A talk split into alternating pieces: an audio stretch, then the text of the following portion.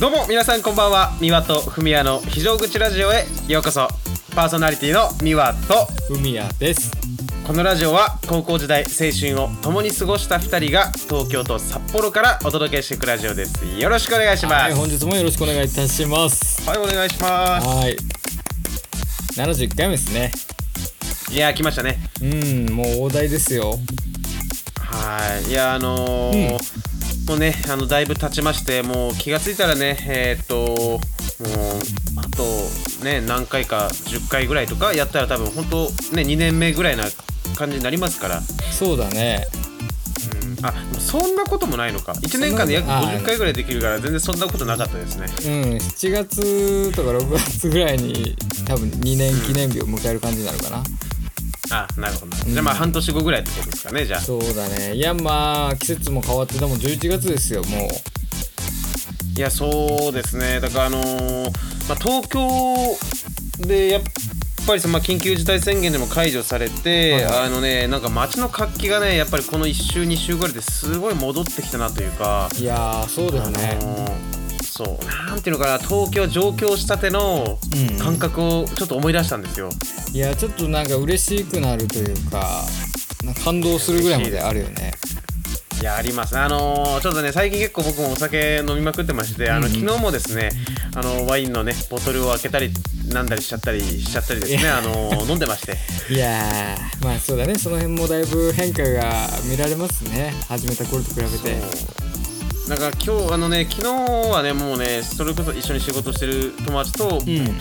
5, 5軒ぐらいはしごして始発で帰りましたねいやーすごいなんか若々しいねなんかフレッシュな感じがするねいやだからこれこういうのがさうん本当にあの、もうすっごい久々でだから今までって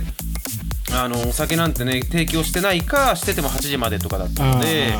うあのそれこそね早い時間とかから集まってさあの、もうほんと8時9時には家に帰るみたいな、そうのがもう1年2年と続いてましたからんうんうんそうだなんとなくその門限9時ぐらいの感じだったよね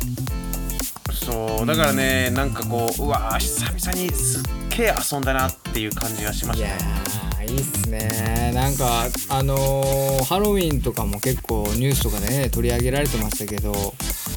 い結構人の出入りすごかったんじゃないですか渋谷はうーんまあね僕はね渋谷は寄らなかったですけど、うんうんでもねやっぱ例年にその例年というかねコロナ前に比べると、まあ、人は全然少なかったみたいではありますけどねああまあ比較したらって感じかうんでもまああのねだから今年のハロウィンなんかほんと4日ぐらい前ですけれども、うんうんあのねなんかそのおかしなねちょうどその東京の地下鉄というか電車の中でね、あの暴れた人もいましたからいやすごいあれも怖い事件でさやっぱり、うんなんかなんだろうやっぱ、まあ、独り身でももちろん怖いけどやっぱりなんか嫁とか娘がさいるとさ、まあ、もしそんな場面に出くわしたら守れるのかなとかさいやまあねなんかすごい不安にっなっちゃってね嫌な気分ですよね。そうまあ刃物振り回してたらしいですからね、うんいやー怖いっすよねなんかまあ結構あの事件についてはね各メディアでも掘り下げられてますけどうんいやーああいうちょっと怖い人類というか人物がこうねポツポツとやっぱり年に何回かは出てきちゃうわけじゃないですか。いやなんかやっぱりまあ東京ねそういうの多いですからねあのーまあ空気がそうさせるのか街のあのなんていうのかなこう人混みの感じがストレスを生んでそうさせるのかまあでもあの人はうんうんわざわざこの事件のために外から来てる人たちがね上京そうしだて、よねなんか1ヶ月ぐらい潜伏し八てた王み子たい高に、ね、潜伏して 本当にあのそこまでやるかって感じですけど、なねしっかりなんかハロウィンでさ仮装仮装もしてさうん、いやーまあちょっとあんまりねなんか暗い気分になっちゃうんであの、うん恐ろしい事件はここまででちょっと触れておいてはいあのーちょっとねついさっきの話なんですけどうんうんうんあの初めてね僕 UberEats をね使ってみたんですよあえっ、とじゃあ札幌でももう割と一般的になってきてますかウーバーはそうっすねまあ出前館と UberEats まああとフードパンダはちょっと僕の地域調べてないですけどうんその UberEats がね結構範囲広くなってきたんではいはいはいはい。まあちょっと頼んでみようかなと思って初めてちょっと頼んでみてさうで初回ってあの3500円ぐらいのなんかクーポンがもらえてんああるねそうでなんかそれでさご飯屋さんで食べ物を買っても余っちゃうのなんかもったいないなと思ってうん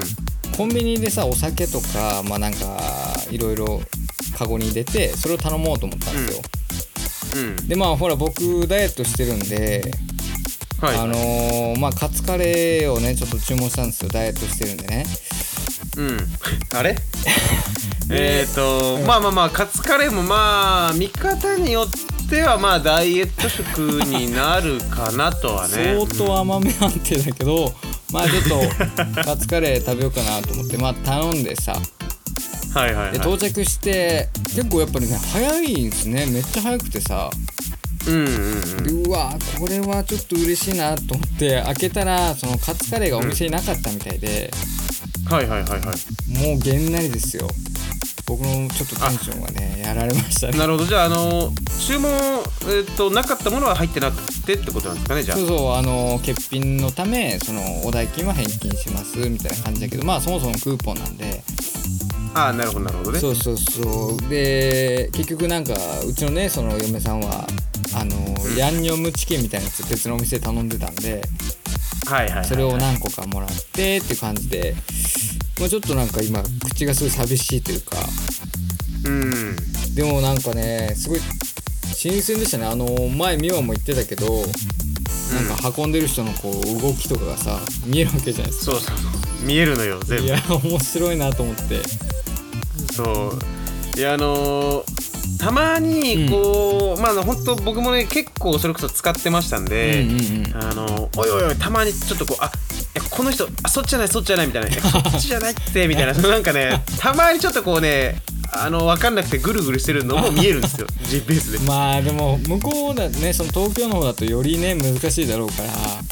そう結構入り組んでるから仕方ないんで、うんまあ、全然ね別にあのそういうもんだと思って使うのいいんですけど、だからやっぱりねあのあれって配達何回その人が今までやってきたかってプロフィールで見れるんですけど、なんかそのね何百回とかやってやっぱ猛者みたいな人 は圧倒的スピードとね迷いのないね道筋で来て渡し方もねプロプロっぽいんですよなん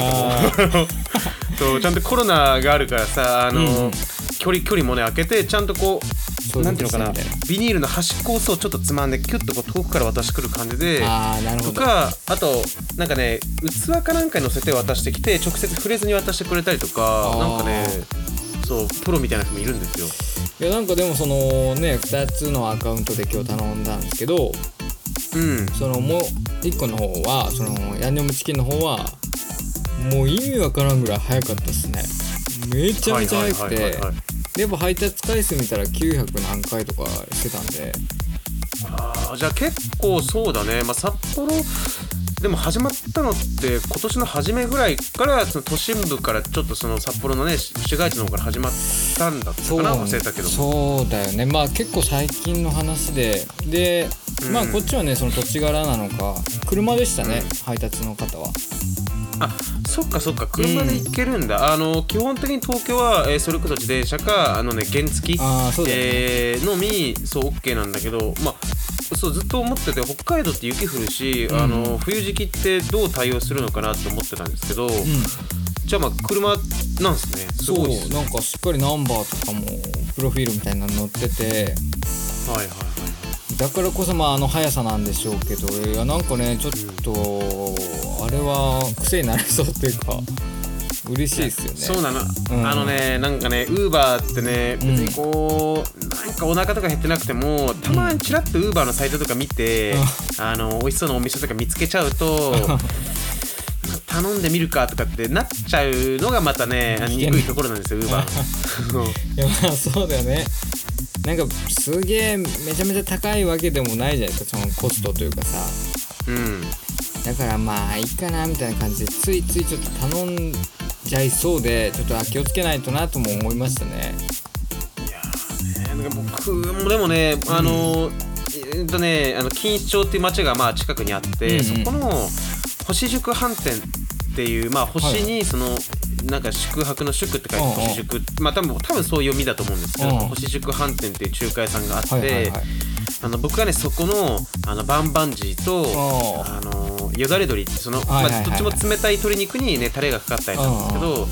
それがめっちゃ大好きでいやーうまそうだあねのそういつもそこのあのバンバンジとよだれ鶏の皮抜きをねあの皮が油を取るあかーら、はいはいはいはい皮を外してもらったやつをずっと頼み続けてうんて、でまあ実際にねたまに錦糸町のそのお店にも直接行くんですけど、はいはいはいまあ、お店に行った時にあのバンバンジーと、えーよだれ鶏の皮なしでって頼んだらう「いつもウーバーで頼んでいく人ですか?」って言われてああなるほどバレたんですよね。いやまあそれはバレるよなきっとそうだからまあ特殊なね頼み方をしてたんで、うんまあそういうのもねだからたまにこうねあのやっぱ実店舗行くとなんかあこういうお店であの商品が実際作られてはてうちに来てるんだってなんかねそういう答え合わせも楽しいですよ。ああなるほどねなんか構造見学じゃないけど作られた過程を見見に行くっていうのも確かにありかもねそういやだからねまあ北海道もねだからウうんーバーがもう出たっていうことなんで、うんまあどうなんですかねなんか日本でいうともうほぼほぼもうそのまあねかなりその北海道もまあ田舎のとこもあるんで。うんうんうんある程度こうちょっとこう都心部というか、うんまあ、もうほぼほぼ国内はもうウーバー使えるんですよねこの感じだといやーそうだね多分沖縄とかもやっぱり県自体ちっちゃいしありそううんだし、あとはまあそう青ね森とかどうなってるかですよね岩手とかちょっとねあっちはどうなんだろうね、なんかあんまりその顧客層もそんなに多くなさそうなイメージだからまあわからないけれども、というのでいやねまああのークーポンでねお酒を買ったんでちょっと今日も飲みながらやろうかなとはいはいはいいうところなんですけど今日はね、うんキリンの一番搾りをねちょっと贅沢に買いましたんではいこれをいただいてもいいですかねまあどうぞどうぞあのね、えー酔いすぎない程度にやっていただければそうですねまあビールなんで大丈夫ですじゃあ、いい音しますはねいじゃあお疲れ様ですということで乾杯いはい乾ただ杯きます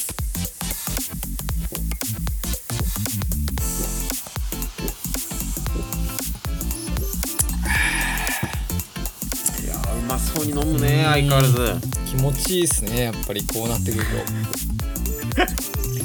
とというのでいやいやいやいやはいあとはまあちょっとあのーネタ帳というかねその2人の打ち合わせの台本見ててびっくりしたのが、去年美は今頃さ沖縄にいたんだなっていうのをね気づきましていやそっかだからもうあそこそのそれこそ沖縄のホテルで、あのラジオ収録してからもう1年経つって今僕もこの記事見て、うんもう思い出したというかなんかね半年ぐらい前な気分だったんですけどあーもあれから1年経ったんだと思うといや恐ろしいですよマジで。いや早いよなマジで1年早いなと思ってさいやーそうだからねだからちょうどそっか1年前は何を思ったのか急に確かそうだよね沖縄に行ってたんだもんそうでなんかあのー看板に書いてある なんかお店そうだ入ったら違そうだったみたいななんかあのねなんだったっけ名前忘れたけど、なんか入り口と看板の位置が絶妙すぎて違う店に吸い込まれてった でも結局これこれみたいなこと言いながら楽しんで出てきたっていうねいやーいいっすよねなんかだから沖縄なんか満喫した話聞いてうわー俺も沖縄行きたいなっていうのをねすごい感じましたけどまあ早いもんですね いやーほんとなんかそう言われるとちょっとまた沖縄行きたくなっちゃうよいねやーいいよねやっぱ空気感とかが全然違うからさいやだってあれですよだからこの時期にうんだって、えー別に半袖で行ける感じでしたからねすごい暖かかったしそっか半袖だったんだその時はそう確か向こうではほぼほぼ半袖で過ごしたはずだないやー最高っすよねちょっとまあちょっとまだ娘ちっちゃいですけどよちよち歩けるぐらいになったらいいかなと思いますね連れて行きたいまあな多分ねあのーそれこそ北海道から沖縄ってなると、うん環境ガラッと変わって多分子供にはねすごいいい刺激になると思いますよあーでもあ飛行機が大変かな飛行機ねうんまあそんな感じでしたけどもはいやこれねちょっと めちゃめちゃ嬉しい話題なんですけどいはいえー先日ですねあの僕らのインスタのアカウントに、はいえーダイレクトメッセージが来まして、はいえーちょっと名前まで申し上げるんですけどもうんえっとねあやみんさんっていう方で、はいえー福岡県にお住まいの方なんですけど、うんまあ、インスタの活動もそうなんですけど TikTok とか YouTube もやられてる方で、あのークロス屋さんって、えーちょっとみんな伝わるよねクロス屋さんって何か分かるよねまああの壁紙系だよねそうそうそうでうんクロス屋さんの,、まあその作業風景とかをインスタとかで発信されてる方なんですけど、はいはい、えーもちろんね僕らと全く面識がない方だったんですが、あのー Spotify でね聞いていただいて、うんはもういすごい気に気に入っていただいて DM までいただいたんですよいやいや本当に嬉しい限りいで、やあーのーねラジオを続けるすごいね何よりの活力になりますよねこういいうやのってほんね。とそうだよねなんかすごい嬉しいもう嬉しいしかないよね嬉しいなーっうん、てそうでしかもねなんうんかすごいフォロワーもね、多い方に見ていただいてて、すごいなっていうかあのそうだから僕らのラジオがそういうところに届いていったんだと思うとやっぱりなんかね感動だなっていうかでも、うんうんねあのそのあやみんさんを引きつけた話題が何でしたっけあのねなんなんて言ってましたっけあねの僕らがね、はい小学校時代、はいエロ本を探しに行ったっていう回をなんかねあの取り上げてくれててその YouTube の動画でねはいはいはいいやーまさかエロ本の話題で引きつけられたのかと思ってねそれもまた面白かったんですけどいやまあねあのエピソードは面白かったですから ね本当に輪廻ね転生のねエロ本会あれは面白かったですねいやいやいや懐かしいですねだからあの、本当に結構でも初期回の方から聞いていただいてるってことなんですかね、そうなってくそるとうですねあのーお話をね聞いたらい1話から今29話ぐらいまでずっと流しっぱなしで聞いてもらってるみはいたはいいはいですいよやありがとうございます嬉しい嬉嬉ししいいよねたまらないですね本当にありがとうございますいやこれからもね末永く本当あの聞いていただいて、ねもしねあの良ければねあの他のご友人の方とかにご紹介いただいてそうですねもあの皆さん幸せになれるんじゃないかなといやー本当ありがたいですね本当にこの場を借りてねお礼を申し上げますけども本当にありがとうございます、ありがとうございます。ぜひね、あの、うん本当、えーまあ、仕事中とかね、手作業でやってて、あの、耳元で何か聞ける方とかは。あの、本当ね、こう、あの、聞き流す感じでも、こう、楽しんでいただければなと思うので。うんそうだねぜひ、あの、どんどん聞いていただければということで、はいいやーよろしくお願いしますお願いします。でまあちょっとね今週のテーマはまあその小学校時代のエロ本探しの話題が刺さったっていうことで、はい。まあ、ちょっとねその小中学校の時の好きだった給食についていやお話給食ねね本当にね僕給食全部好きだったから ねでもねやっぱ明確にありますよ本当に好きだってメニューっていうのありますよはいいやなんかそれってさでももしかしたら僕らの小学校って差がもしかしたらちょっとあったかもしれないじゃないですかあえでもそうあるねあのー、僕の小学校はそれこそ、あのー確かね隣の小学校があの作ってたやつをこうあーまなるほど配達してもらってっていうタイプで、はいはいはいうちの学校にはその給食室っていうのはあの配膳をするその受け取りの給食室しかなくてああそうだよいわゆるその作あれじゃなかったんだそう厨房はなかったんで、うんただねすごいね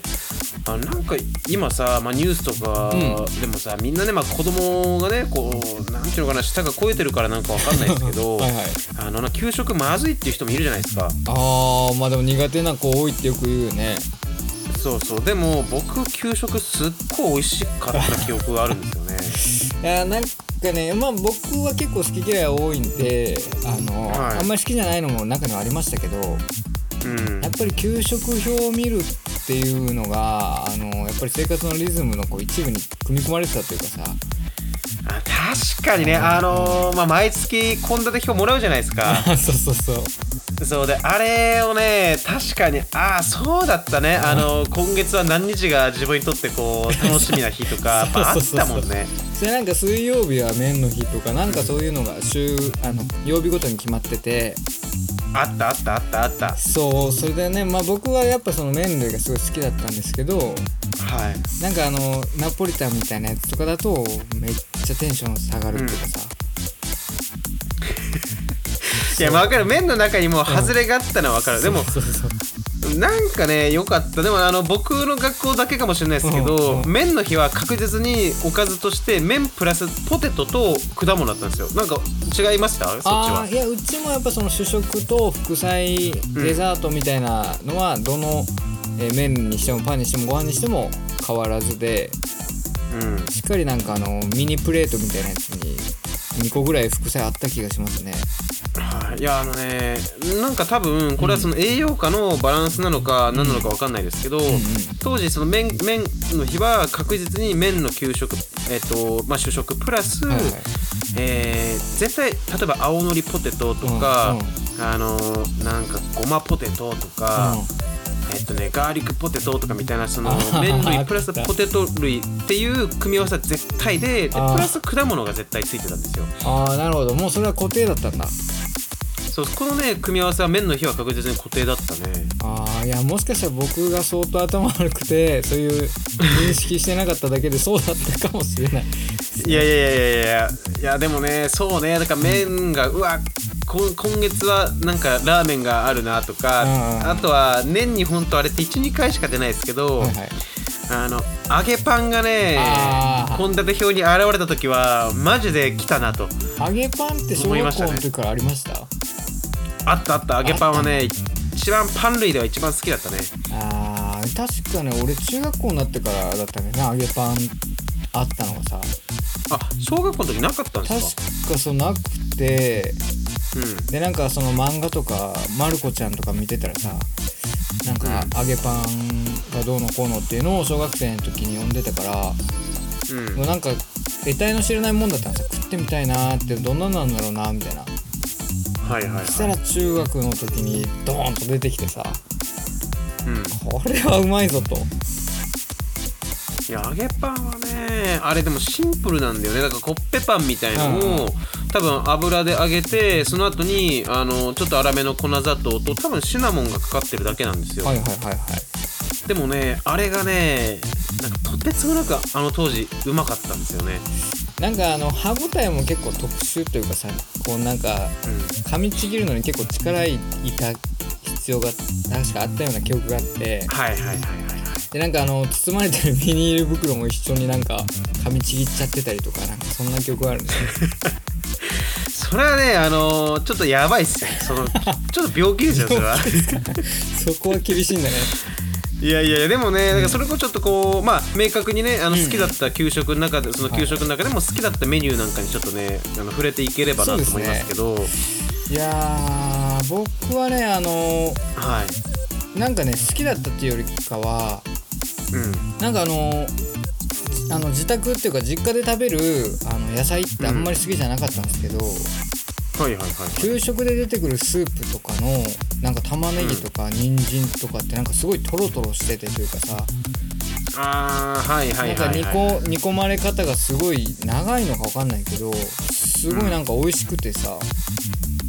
ら給食はすごいなんか野菜食べれたんだけど家だとちょっと苦手だったみたいなのがあって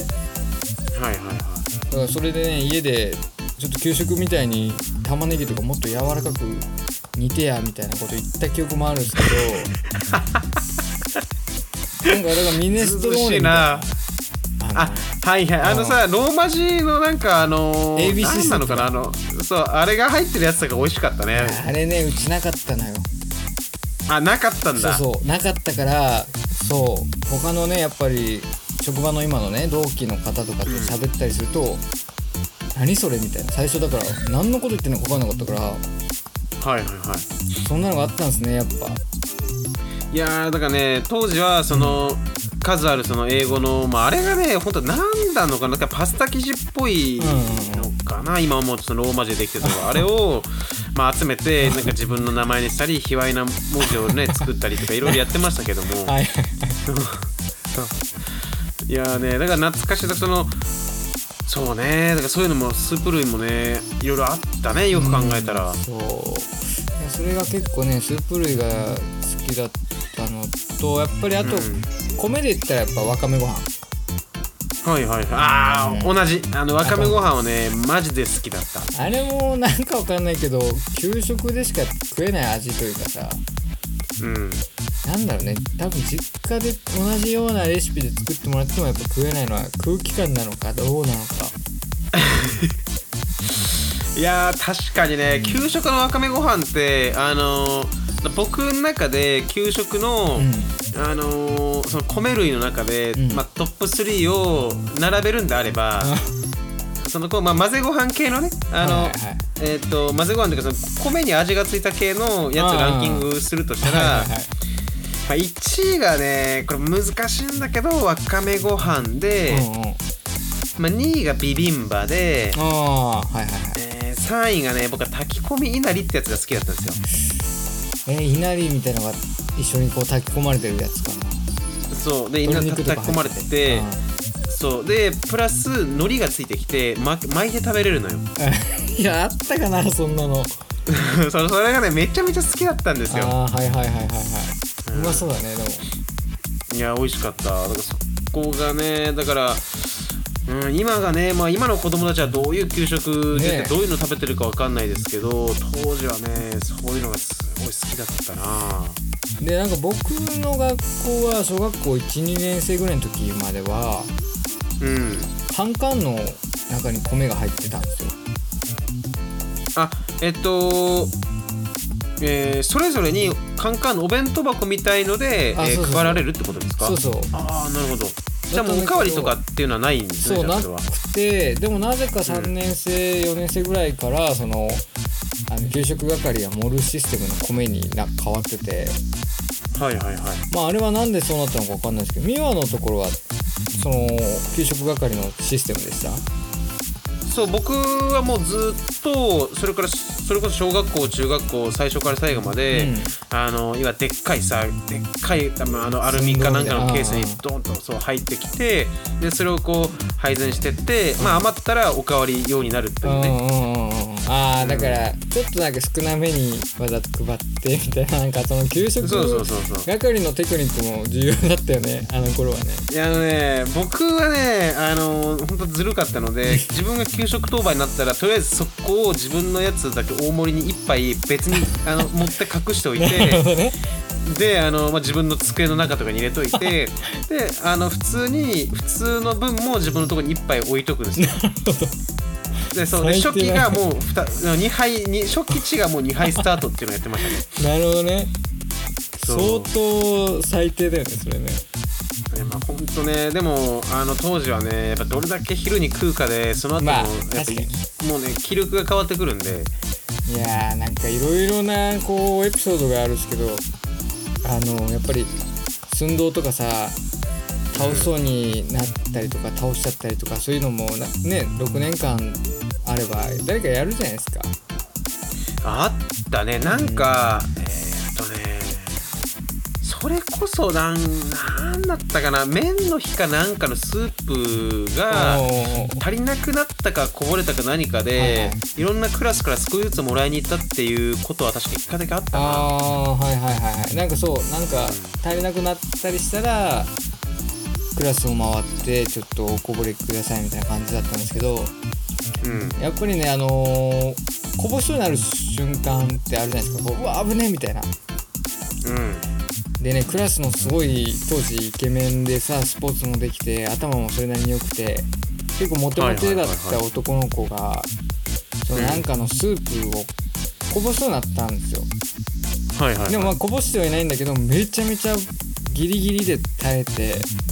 うんでなんかその瞬間なんでかわかんないけどクラスのみんながそいつのことを見てたんで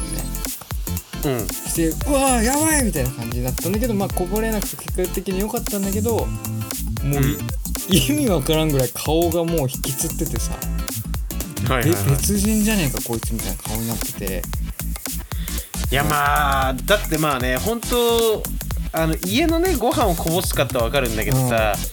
まあ、クラス全員の昼のそのやっぱ食べ物を一挙に背負うって結構な責任だよねとよく考えるとさそううんよく考えたらそうだよねそうだからそれね例えばまあなんだろうななんか人気のないね、あのおかずちょっとこぼすとかならわかるけど例えばみんなが楽しみにしてるやつもしこぼしちゃったりとかしたらさもう翌日から学校行けんぞっいて。けないねいやそんなこともあったりさあとはあのセレクト給食とかああはいはいはいはいはいあでもどうなんだろうね全国的に普及してるシステムなのかちょっと分かんないけどまあでもあるんじゃないかな多分本当年に1回とかのさ多分子供へのこう、まあ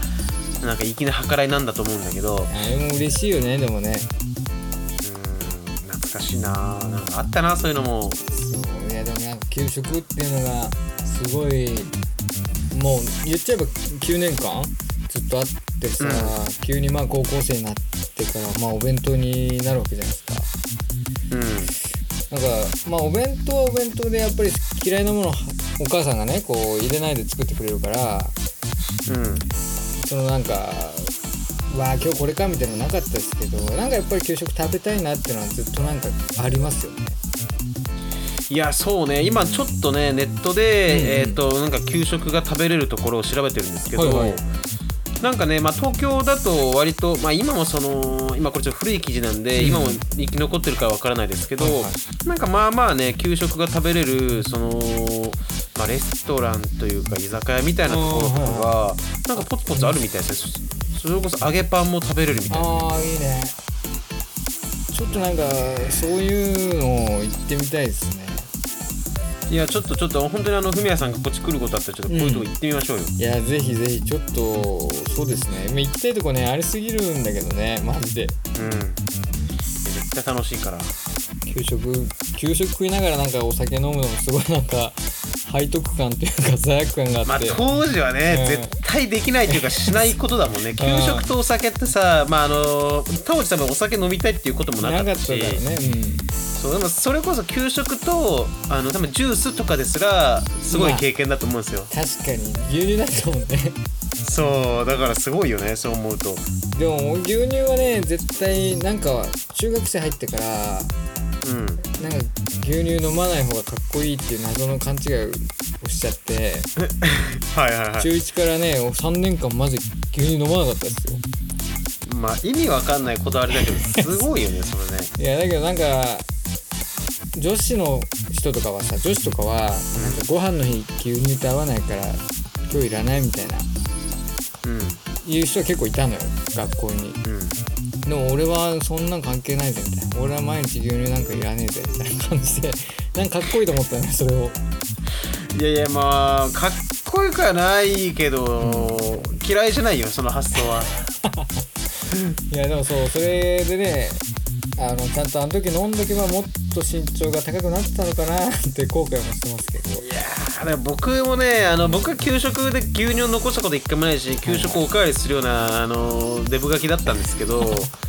なんか別になんか身長が伸びてるはしなかったし、うんまあねでもなんかそのだ牛乳がさその和食に合わないとか言う人いるけど、うんあの僕はね食べ合わせとかなんか一緒に食べれないものって人生で全くなくてあそそうそれこそ別にラーメンとケーキを一口ずつ交互でもいけちゃうんですよ全然余裕うでこれすごいねそうだから食べ合わせでなんかその牛乳が飲めないとかっていう人ね、まあ、結構いたけど、ん全く分かんなかったんですよね気持ちがあーだからそういうパターンもあるんだね真逆というかさなるほどねそういうことねうんそういやだから給食ねちょっと懐かしいですねなんかあの、うん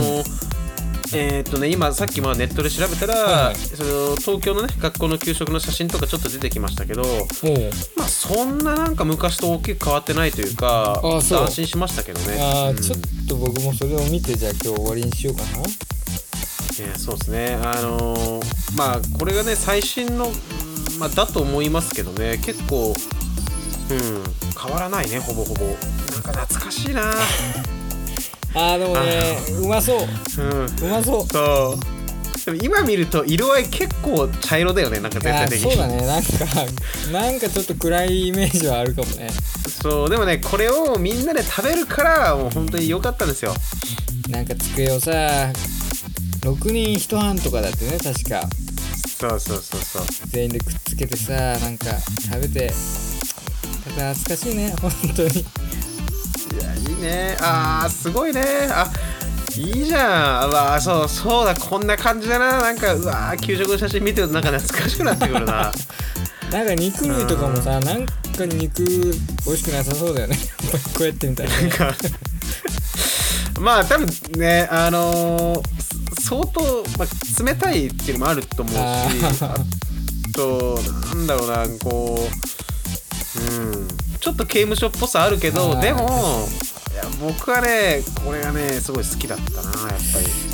ぱりああいやこれ味噌煮サバの味噌煮とかうまかったな今思い出したけどこれ見てああったねそれ魚系もあったわうんそういえばね魚も美味しかったよねすごいなちょっと懐かしい今後ろで娘の泣き声が聞こえてますけどももいやいやいや娘さんもねあの何年かしたら給食食べることになるんでう代わりに僕が潜入してちょっと食べてきますけどねそうなった場合はいやでもなんか確か、うんあのあったはずだよそういうのあの一緒に親の食べる親がなんかなんか